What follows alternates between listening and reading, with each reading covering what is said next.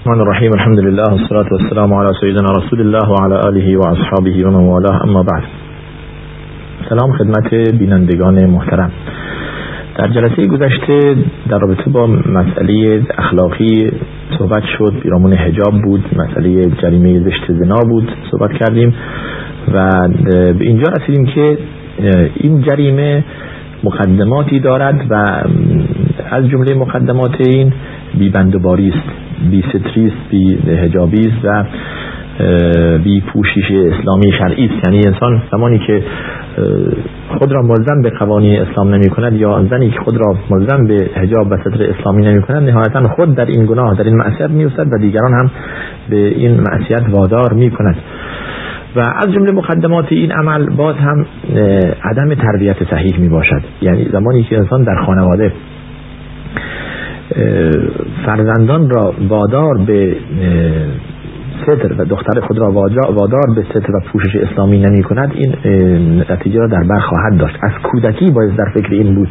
حتی در خردسالی مشاهده میشه متاسفانه بعضی از خانواده ها که حتی اهل دینند اهل تقوان اهل نمازند خودشون در خانواده از لحاظ اخلاقی سالم و پاکند ولی در فکر این نیستند که این دختر خردسال باید از کودکی وادار به حجاب و به صدر کرد. می‌بینی که بی ستر میگردد همینطور لخت است یا همون لباسی در بردارد که یک زن بی ایمان و بی دین بر دختر خردسال خود بر تن دختر خود سال خود می‌کند. شبیه این مسائل یعنی بیدقتی در تربیت فرزندان خود. باز این مسائلی است که مقدمه چینی می‌کنند. خب شما زمانی که دختر را این چنین می‌خواید تربیت کنید از از خردسالی برای ها لباس مد می‌خرید. لباس های مثلا می‌خرید که پاهای او تاران او پیداست. سر او برهنه است سینه او باز است. دست او تا بالا باز است بی آستین است.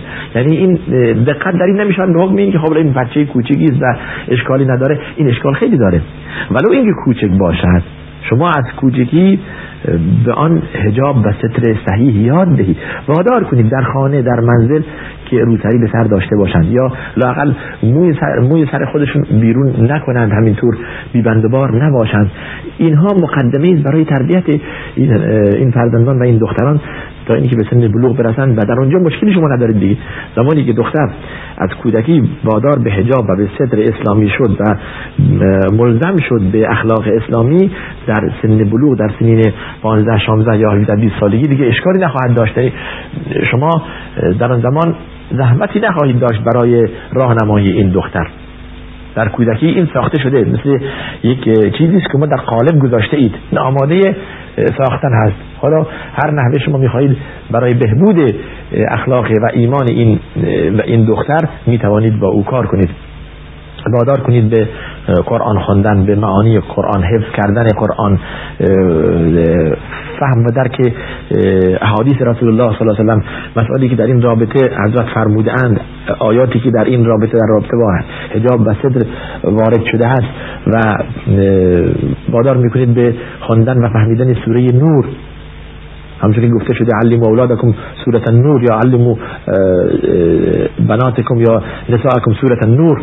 زنان و دختران خود را سوره به آنها سوره نور بیاموزید. زیرا در در سوره نور مسائلی است که بیشتر به زنان تعلق می‌گیرد.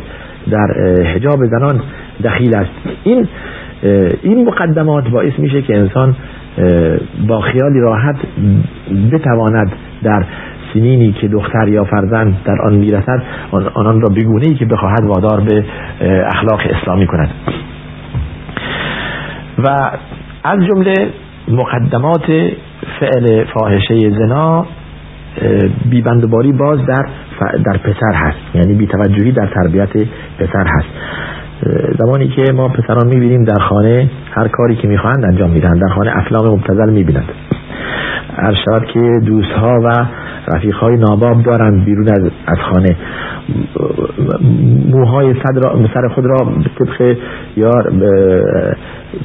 مد غربی با مدهای غربی یا مدهای غیر اسلامی میرن آرایشگاه و اصلاح می‌کنن. لباس هایی که میبوشن لباس هایشون باز دال بر این است که تقلید یکی از خواننده ها مثلا کرده. حرف هایی که می‌زند داله بر این است که از فلان شخص بی ایمان تقلید کرده. و ما هم کاری نداریم به او. در, اتاق خوابش نوارهای مختلفی از ترانه و یا از فیلم های ویدیوی مبتذل و زشت هست. به اون حریت و آزادی داده ایم. و نهایتا وقتی که به سن بلوغ می‌رسد می‌بینیم که از راه بیرون رفت مرتکب عمل فاحشه شد. بل یاذ بالله و کارهای زشت داره انجام میده و نمی‌توانیم جلو بشه این مقدمه است برای کار فاحشه زنا یا یا به معصیت افتادن. همونی که در جلسات گذشته عرض کردیم که خدا میفرماد ولا تقربوا الزنا. یعنی به چیزی که شما را نهایتا به زنا می اندازد نزدیک نشوید. مقدمات زنا همین است. بیبندباری در تربیت فرزندان. اگر چند منظور آیه اشرت منظور کلی آیه این است که مقدمات زنا که انسان نهایتا به زنا وادار می کند می توان یکی از مقدماتش همین همین موضوع را مطرح کرد و عنوان کرد. به مسئله زن و تقصیر و گناه زن بیشتر اشاره کردیم. گفتیم که زن در این در این مسئله بیشتر مقصر است. معناش این نیست که مردان گناهی ندارند. معناش نیست که مردان بخواهند هر کاری بخواهند انجام بدهند و معصیت خود را نسبت بدهند به زن یا به اصطلاح به گردن زن بندازند. نه این چنین هم نیست. مرد هم در در اعمالی که انجام می‌دهد مسئول است. در حرکاتش مسئول است. رسول الله فرمود کلکم راع و کلکم مسئول عن رعیته. هر کدوم از شما فرمان روا هستید و هر یک از شما در همون محیط در همون دایره ای که هستید مسئولید فرمان روایی را خوب انجام بدهید. ادای مسئولیت کنید احساس مسئولیت کنید. و زمانی که انسان خودش متوجه است کارهایی که انجام می‌دهد حرکاتی که انجام می‌دهد مقدمه است به کشاندن آن به فعل فاحشه و به فعل زنا از آن دور می‌شود. اتقوا مواضع هم از از جاهایی که در آن شما متهم می‌شوید از آنجا بترسید به آنجا نزدیک نشوید. یک انسان مؤمن در اماکن فساد چه کار دارد؟ برود اگر در آنجا حالا ضرورتی نباشد و لازم نباشد که اونجا حضور داشته باشد هرگز در آنجا شرکت نمی کند و در اون در اماکن اصلا ظاهر نمی شود که خود را متهم کند یا یا در, در آن اماکن مقدمی فراهم شود. بر ایاذ بالله برای برای فعل زشت زنا. جریمه زنا از کردیم جریمه بس بزرگ. و اگر انسان توبه نکند بل ایاذ بالله بر این معصیت بمیرد خداوند در آخر سوره فرقان چنین میفرماید که زمانی که عباد الرحمن را معرفی میفرماید والذین لا يدعون مع الله اله آخر ولا يقتلون النفس التي حرم الله الا بالحق ولا يزنون. کسانی که همراه خدا کسی دیگر را شریک خدا نمی کنند در عبادت در طاعت خود و یک پرستند و کسی را به ناحق نمی کشند و عمل زشت زنا انجام نمی دهند یعنی صفات خوب عباد الرحمن است. و من یفعل ذالک دنبال آیه میفرماد کسی که چنین کارهای انجام بدهد از جمله مسئله زشت زنا یلق اساما خود را هلاک کرده و به, به کیفر خیلی بدی خواهد رسید یا به جای خیلی یعنی جهنم والعیاذ بالله خواهد رسید. یضاعف له العذاب یوم القیامه در روز قیامت عذاب عذاب او مضاعف خواهد بود. و چند برابر خواهد بود. و یخلد فیه مهانا. و در آن در یعنی در در جهنم جاویدان میماند به خاطر عمل زشتش زشت خود به خاطر بی ایمانی به خاطر قتل به خاطر عمل زشت زنا. الا من تاب. خدا الا من تاب و آمن و عمل عملا صالحا. مگر کسی که توبه کند و ایمان بیاورد و اعمال شایسته و صالح انجام دهد فاولئک یبدل الله سیئاتهم حسنات. خداوند همچون افرادی گناهان همچون افرادی را تبدیل می‌کند. به حسنه به نیکی به خوبی سیئات همچون افرادی را به حسنه تبدیل می کند و این کرمی است از طرف خداوند نسبت به انسانهای گناهکار که به خدا برمیگردند متوجه گناه خود می‌شوند و توبه می‌کنند. و این بود این مسئله که بعد از شرک خطرناکترین مسئله هست یعنی خطرناکترین جرم است والعیاذ بالله. و جمله موبقات یعنی مهلکات هست جمله گناهان کبیره هست.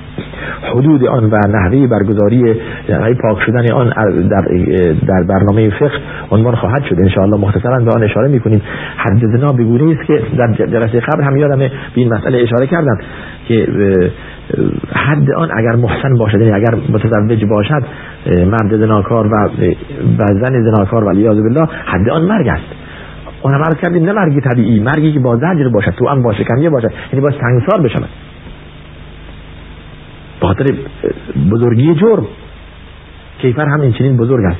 زجر می‌بیند یعنی زیر شکنجه میمیرد. نه اینکه فقط اعدام می‌شود و و میمیرد. خیر. به خاطر جرم زیادی که دارد باید سنگسار شود. لذا باید متوجه شد که جریمه زنا بس بزرگ است. جریمه زنا بس بزرگ است.